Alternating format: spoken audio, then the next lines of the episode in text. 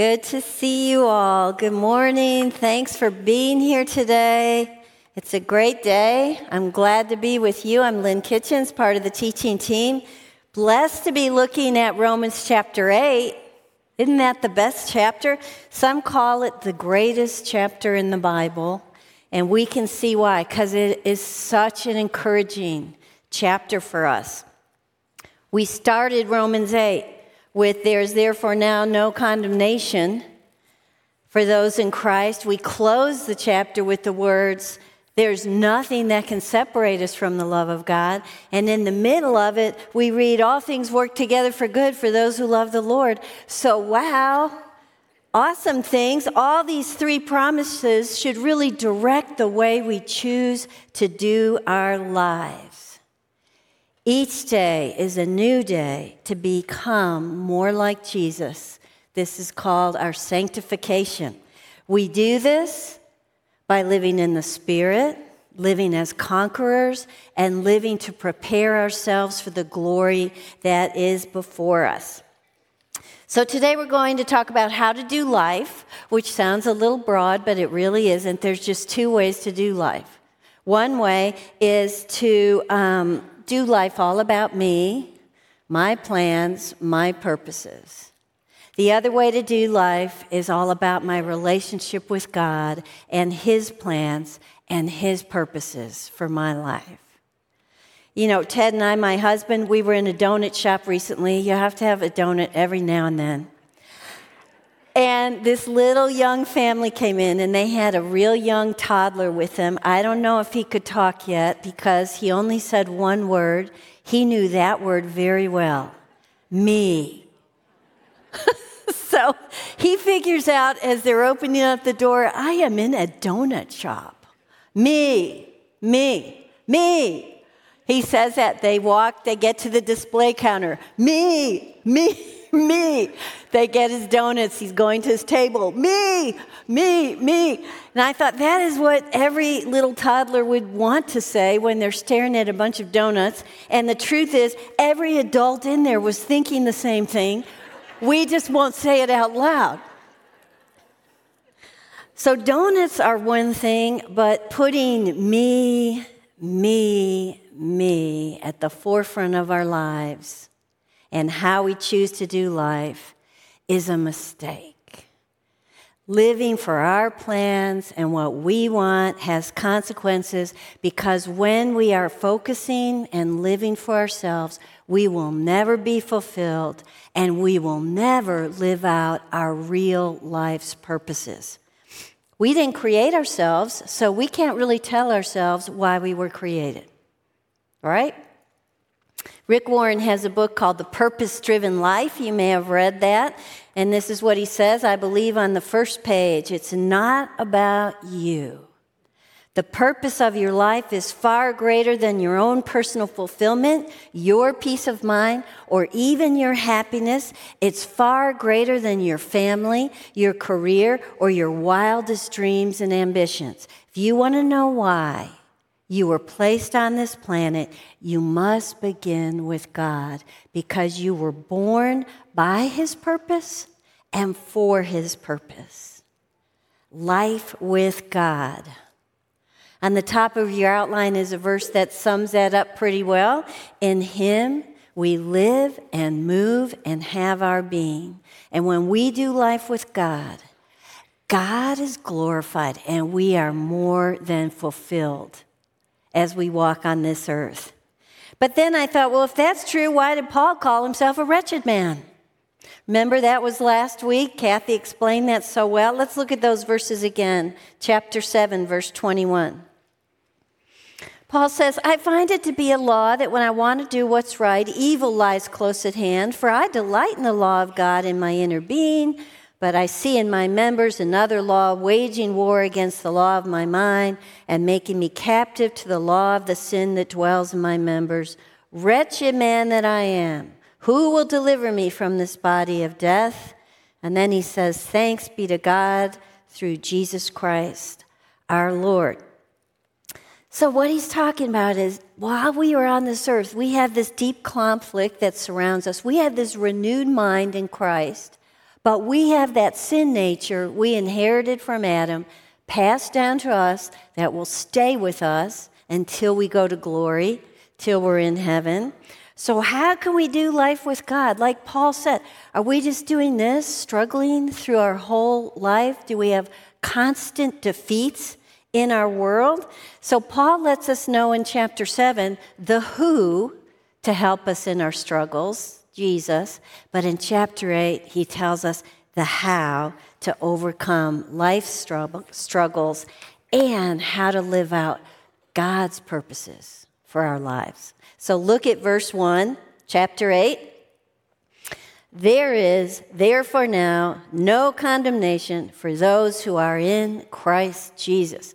I have a huge, beautiful piece of artwork that has only that verse on it hanging in my home. Someone in this wonderful church gave it to us and never told us who they were, but maybe you're in this room, so thank you. It's been on our wall for 10 years. How can that be possible? When I think about my sins, when I think about sin as a whole, our judgment, lies, our immoral behavior, how can that be? We have no condemnation. You know, a key word in that verse right there is the word now. Something new has happened to make it possible. God intervened in redemptive history, He made it possible for us to do life with Him. Look at Hebrews 1.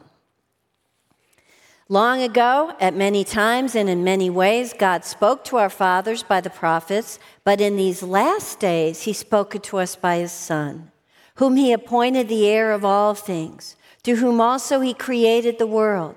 He is the radiance of the glory of God and the exact imprint of His nature, and He upholds the universe by the word of His power. After making purification for sins, he sat down at the right hand of the majesty on high. The verdict of guilty that hung over our heads was changed from guilty to purified, no longer condemned. Jesus even said this before Paul did. Look at John 5. Truly, truly, I say to you, Jesus said, whoever hears my word and believes him who sent me has eternal life. He doesn't come into judgment, he has passed from death to life. So we know Christ is the sphere of all safety for those who identify in him in faith. No sin that we may commit in our past, present, or future can be held against us because the penalty of our sin was paid by Christ on a cross. The message isn't Jesus paid some of it. Jesus paid most of it, but there's a few things you need to get straightened out in your life.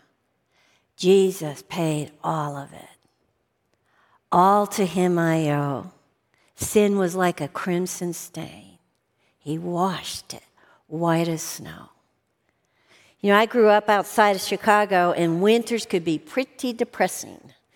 You would look out the windows, and it'd be gray and dark. And even if there was snow on the ground, if it'd been there very long, it was black. it was gray from the cars and people trampling on it. So when I was young, I began to pray it would just be a fresh snow. I would pray for God to send another snow because just a light amount of it would cover all that gray and that darkness, make everything look fresh and new. I used to stand at my living room window and look out the window into the park, and after it snowed, even at night, everything would be brighter and cleaner. I loved it. You and I sometimes look out the window of our past and we see some dark and depressing things. And sometimes they come back to haunt us. And here's what happened because of God and because of Christ on the cross Jesus has forgiven us. Jesus has forgiven you. He has forgiven you. All his forgiveness ends up covering everything, not some of it, not most of it, but all the sin that we have had in our lives. When Jesus looks at us, he sees white. He sees his righteousness. He sees us cleansed. We are covered in a white blanket of his grace. That is good news. Look at verse 2. For the law of the Spirit of life has set you free in Christ Jesus from the law of sin and death. So, the law of sin and death is that principle of sin, meaning it results in death. What has freed it from us, from that kind of a, a sin and death? Another law the law of the Spirit of life. This is the law of faith. This is the law of grace. And the Spirit of life is God's Holy Spirit who brings that new life into every believer. The Spirit does for us what the law could never do. And Jesus called this being born again. That new life that he brings into us. It's still true for everyone in Christ. We are washed we are new. We are reborn. Look at Titus 3. But when the goodness and loving kindness of God our Savior appeared, He saved us not because of works done by us in righteousness, but according to His own mercy, by the washing of regeneration and renewal of the Holy Spirit, whom He poured out on us richly through Jesus Christ our Savior so, how do we do life with God in a fallen world with the fallen nature? There's our answer. We do it with the Spirit of God. That's how we do it. Look at verse 3. For God has done what the law, weakened by the flesh, could not do by sending his own Son in the likeness of sinful flesh and for sin. He condemned sin in the flesh in order that the righteous requirement of the law might be fulfilled in us who walk not according to the flesh, but according to the Spirit. In these verses, when Paul talks about flesh, he's talking about our corrupt, unredeemed nature. It was impossible for God's laws to produce righteousness in man because of man's sin. Yet the Jews continually counted on them just trying to obey the law to be good enough that those kind of works would save them. Look at 2 Corinthians. Yes, to this day, whenever Moses is read, a veil lies over their hearts. But when one turns to the Lord, the veil is removed. Now, the Lord is the Spirit. Where the Spirit of the Lord is, there is freedom. So, the provision of deliverance from the power of sin is through Christ's death, but experiencing that in our daily conduct, that comes through the power of the Holy Spirit that lives within us. We don't have to have a lifestyle of living in the flesh anymore. Praise God for that. We are transferred from a life dominated by the flesh into a new life dominated by the Spirit. You know, years ago, many years ago, I met this really neat woman, and she was kind of telling me her story. And she said, You know, I, I was having an affair with a married man, and she said, I had not one qualm about it. I didn't even think it was wrong. This had been going on for quite a while. And then she found herself in a church one day, heard the gospel, came to Christ. And then she turned around and said, This is horrible what I'm doing. Oh my gosh, I've got to stop this. She broke it up. She changed who she was. And when I was talking to her, she was on a church staff serving God. Why? Her life was no longer dominated by the flesh.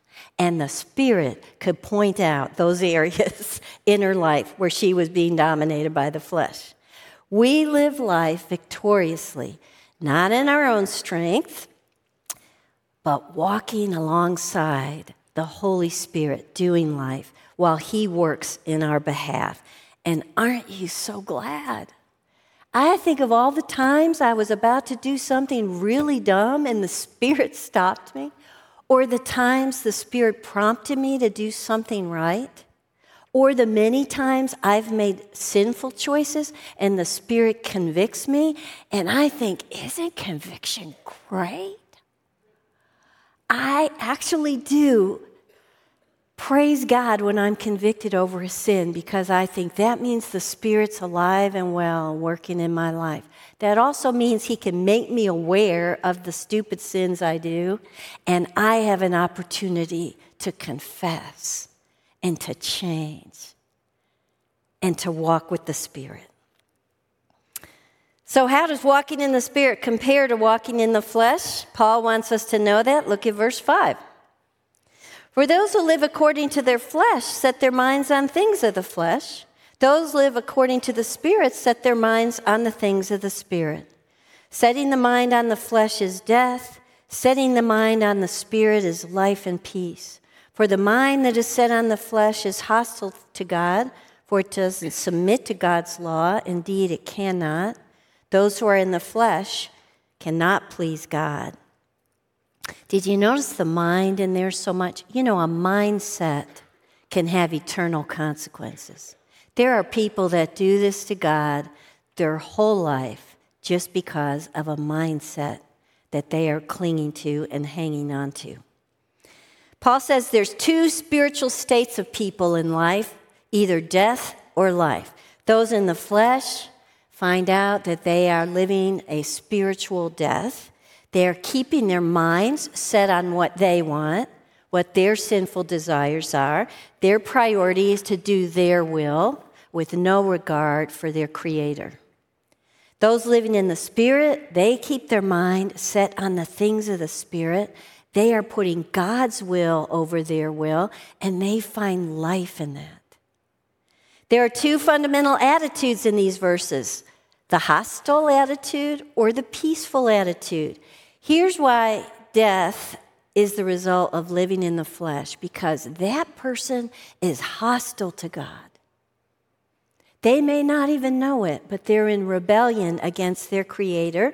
They don't want to submit to Him because they are all about themselves. These people can even be good people.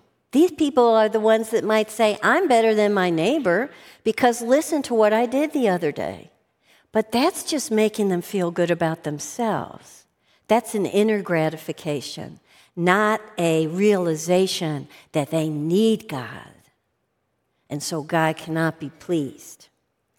Those in the Spirit do life with God, they find peace in that. And this is an immediate peace and a peace that follows us into eternity. Let's look at verse 9. You, however, are not in the flesh, but in the Spirit, if in fact the Spirit of God dwells in you. Anyone who doesn't have the Spirit of Christ doesn't belong to him.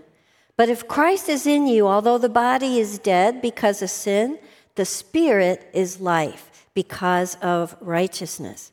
Okay, in these verses, the word dwell is referring to being in your own home. The Spirit does not make his life in the home of someone who has rejected Jesus Christ. The Spirit comes and dwells in us for those who have faith in Christ. And because of our faith, we live a blessed life. We walk around our home wearing this white robe of Christ's righteousness. We have real life, we have peace. On the outside of us, Paul mentions we are bound to our earthly bodies. He says the body is dead. There is good news about these earthly bodies of ours. What God has done for our souls, God is going to do for our bodies. Look at verse 11. If the spirit of him who raised Jesus from the dead dwells in you, he who raised Christ Jesus from the dead will also give life to your mortal bodies through his spirit who dwells in you. Okay, these are pretty amazing things. So, God's Spirit living within us now is an assurance that we will have a, a, future resurrected life. And here's why the same Spirit who raised Jesus and resurrected Jesus is the same Spirit living in us. It's just amazing to think about. And so that same Spirit will one day resurrect our bodies as well, give us new bodies. We'll never have to wonder again should I eat that piece of cake? That'll be a great day. okay, all of these verses are about our privileges in the Spirit, but Paul moves on into our responsibilities in the Spirit in verse 12. So then, brothers, we are debtors not to the flesh, to live according to the flesh. If you live according to the flesh, you'll die. If by the Spirit you put to death the deeds of the body, you'll live. For all who are led by the Spirit of God are sons of God. You didn't receive a spirit of slavery to fall back into fear. You've received a spirit of adoption as sons, by whom we cry, Abba, Father. The Spirit Himself bears witness with our spirit that we are the children of God. Okay, I can sum up all those verses with this say no to sin and yes to God. That's what Paul means here. You have an obligation to say no to sin and yes to God. It's a choice you have because positionally, we are in the Spirit. Practically, we live in a fallen world. Temptations face us every single day. Remember when people would use that phrase, they do something bad and then say, The devil made me do it? Remember that? Well, that was partially true because we have the sin nature. But now, those who believe in Jesus also have a redeemed nature. So the Spirit's in us. So we have the divine strength to say no to things we once found it almost impossible to do. So, our obligation is to live according to the Spirit and His holy desires. We owe nothing to the flesh, we owe everything to God. I found this neat poem, a few lines said, Chosen not for good in me, wakened up from wrath, I flee, hidden in the Savior's side, by the Spirit sanctified. So teach me, Lord on earth to show by my love how much I owe. And if you recall, Jesus said, You show your love to him by your obedience to him. The sins of our flesh had enslaved us, Paul tells us. We're freed now into a new life, and that spirit is a power that puts to death those old deeds of our bodies. And these are deeds that just served ourselves served our selfish appetite, served our own desires rather than God's. And when he says here, putting to death the deeds, those words actually are translated, we should be continually killing sin. Continually killing the sin in our lives. One theologian said this be killing sin, or it will be killing you. We have to be on top of that. Paul also said in verse 13, those who live according to the flesh will die. And he's actually talking to believers here, so we have to stop and think are you saying we can lose our salvation? Those words, you will die, are literally translated, you are at the point of dying. Paul is talking about the person uh, who is having the experience of choosing to live their lives apart from God, choosing sin over God, and he is saying, You will die to fellowship with God. You will die to knowing God. You will die to being able to live out the purposes of God, and you will never know how to really live if that's the choice you're making. Sin never satisfies, sin never brings life. You know, my husband once was visiting a friend in the hospital who very firmly believed he was physically dying because of sin in his life. He was the Christian that lived his whole life for the flesh. He never got to really know God. And since he never lived in the Spirit, he was always at the point of dying spiritually. And he would say, because he lived that way his entire life, now he was physically dying because of that choice as well. As God's children, we have a choice. We can walk in the power of the Spirit or just give in to our sinful desires. Galatians 5 tells us this But I say, walk by the Spirit, and you won't gratify the desires of the flesh. For the desires of the flesh are against the Spirit, and the desires of the Spirit are against the flesh. For these are opposed to each other to keep you from doing the things you want to do. Okay, Paul's also about to tell us since we are God's children, we are his children, we are also his heirs. This means something unbelievable. We will share in the glory of God. Unbelievable. Look at verse 17. And if we're children, then heirs. Heirs of God, fellow heirs with Christ, provided we suffer with him, in order that we also may be glorified with him. Every adopted child of God will receive by divine grace the full inheritance that Christ receives by his divine right. We get to experience that glory. So all is well with our soul today. All will be well with our soul tomorrow in glory. Paul is saying to us live for the glory of God. Do life for the glory of God by the Spirit of God. And then you can experience true joy. You can experience real life. You know, living in the Spirit, Paul says that means we're more than conquerors in this world. Verse 17 just let us know we will suffer. Jesus suffered. Sometimes our sufferings will be related to our faith. Sometimes our suffering are just trials in this world.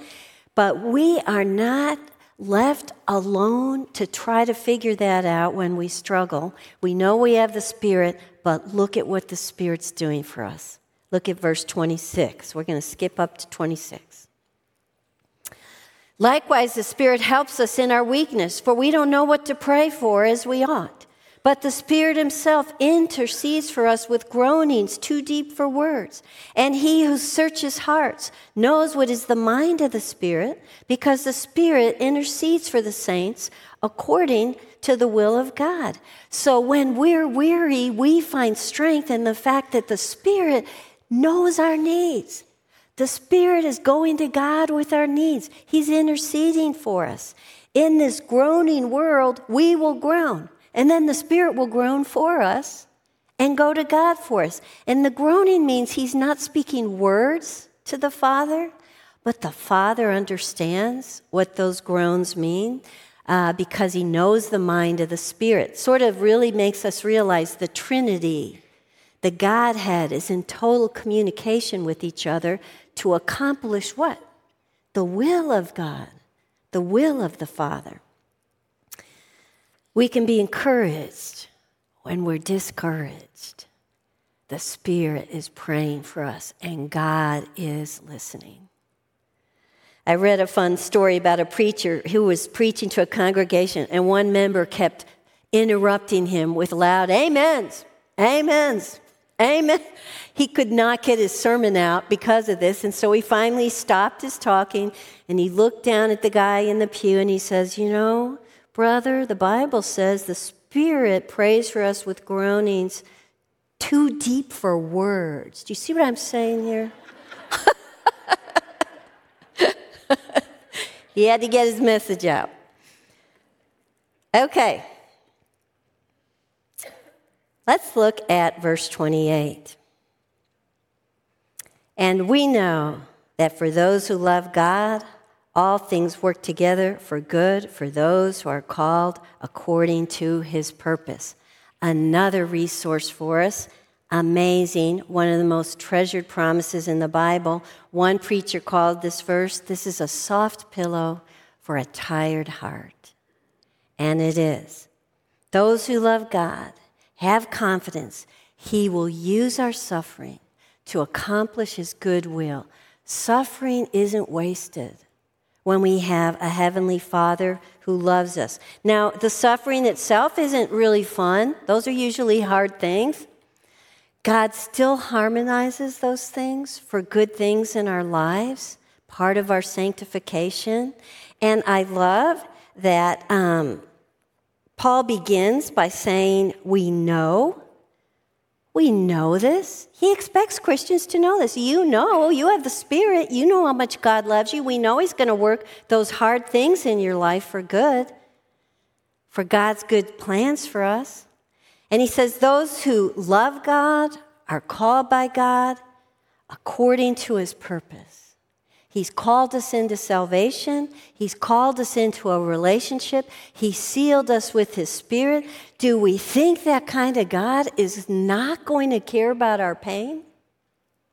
He's going to care and He's going to be at work in the very midst of it. Verse 29 For those whom he foreknew, he also predestined to be conformed to the image of his Son, in order that he might be the firstborn among many brothers. And what I love there is God's ultimate purpose in all our lives is to conform us to his Son. It often takes suffering for that to happen.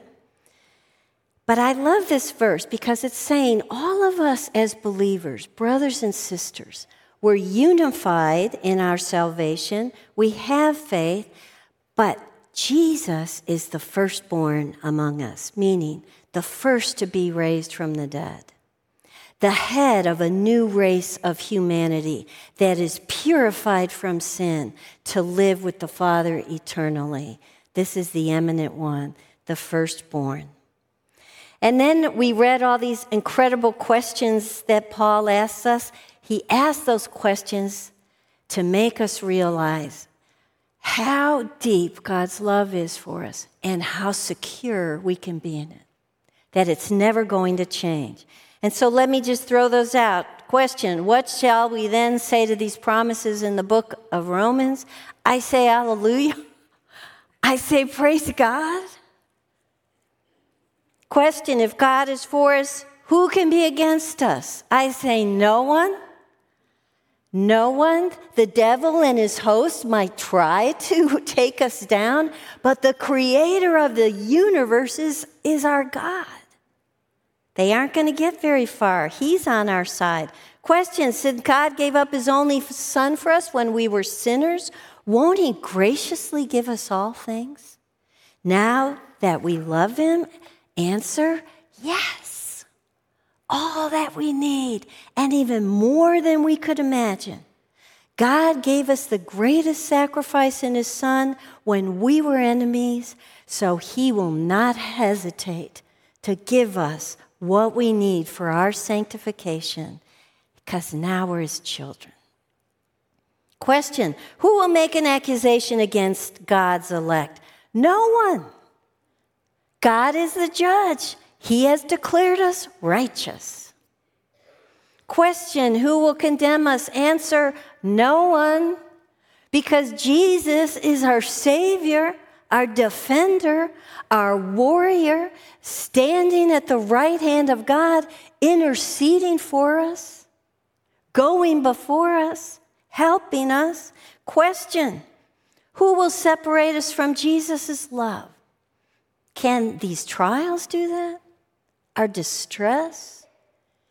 Can battles against us, famine, persecution, dangers, can any of those things limit Jesus' love or dismiss his love for us? Answer never. Never. Look at verse 37.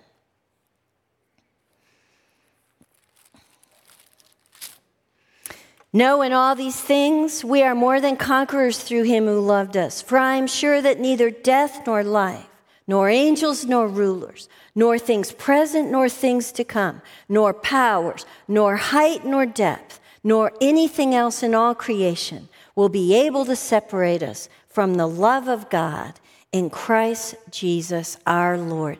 We will live victoriously because we are loved by a great God and always will be.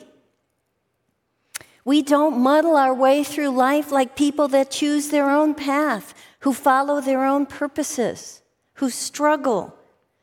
Our path is directed, our steps are aligned with the will of the Spirit. We only need to seek it, we only need to submit to it, we only need to be prayers. We need to ask for divine direction and divine protection, and it's ours. I found this great psalm. I thought, what a great thing to pray every day. Look on your verse sheet. Psalm 143. Let me hear in the morning of your steadfast love, for in you I trust. Make me know the way I should go, for to you I lift up my soul. Okay, so what does it mean to be more than a conqueror? I get what a conqueror is. What does it to mean to be more than a conqueror? A conqueror does something, conquers it, in the end, it's done. A more than a conqueror in Christianity is someone who conquers a hardship with faith, and then God continues to use it. Continues to use it for us to grow, continues to use it for God's glory. And we don't have to be afraid because this is the armor that a more than a conqueror wears. We are surrounded by the truth that we are no longer condemned. We are free. We are surrounded in the security that we can never be separated from God's love and power. We are surrounded by the power of the Holy Spirit that lives inside of us. We are surrounded by the sovereignty of God who is involved in every circumstance in our life.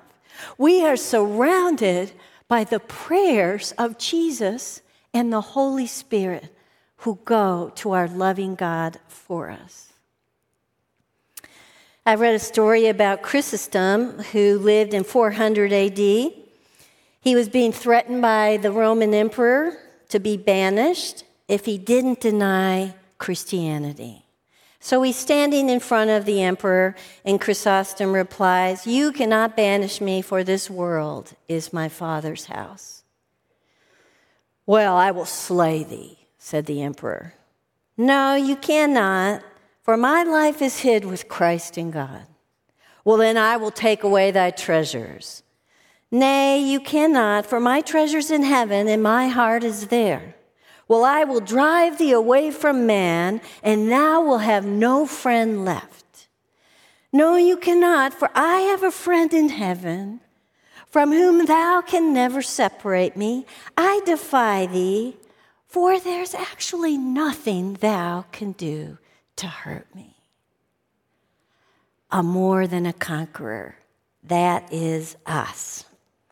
Knowing God is for us, we can face everything in courageous faith because of that divine armor that surrounds us. So, we've looked at really incredible promises in these verses to continue walking on this earth, but just wait, when we leave this earth, we will be living in glory. Some more incredible promises. Go back and look at verse 18 for me. Paul says, I consider that the sufferings of this present time are not worth comparing with the glory that is to be revealed to us. Paul's saying, Our future glory is so great that the hardest thing on earth just can't even compare to it. Look at 2 Corinthians 4. For the light momentary affliction is preparing for us an eternal way to glory beyond all comparison.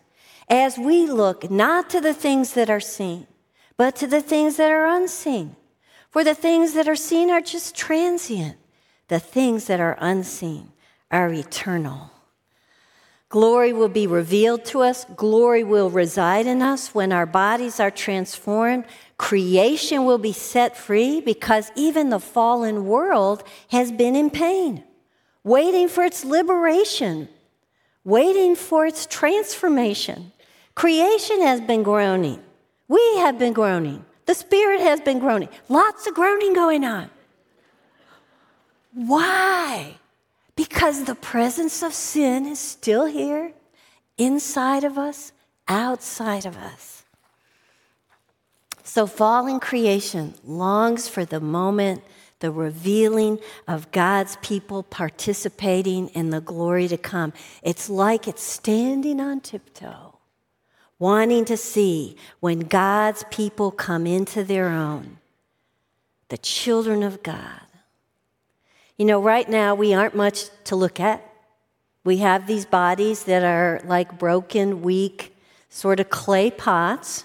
The other day, my three year old little Miles guy was doing a quick stare at my face and my body, and He said, Nana, you and Poppy are a little bit fragile.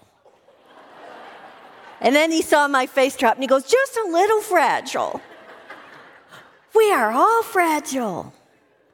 But in the future, with our new bodies in the presence of God, we will be spectacular.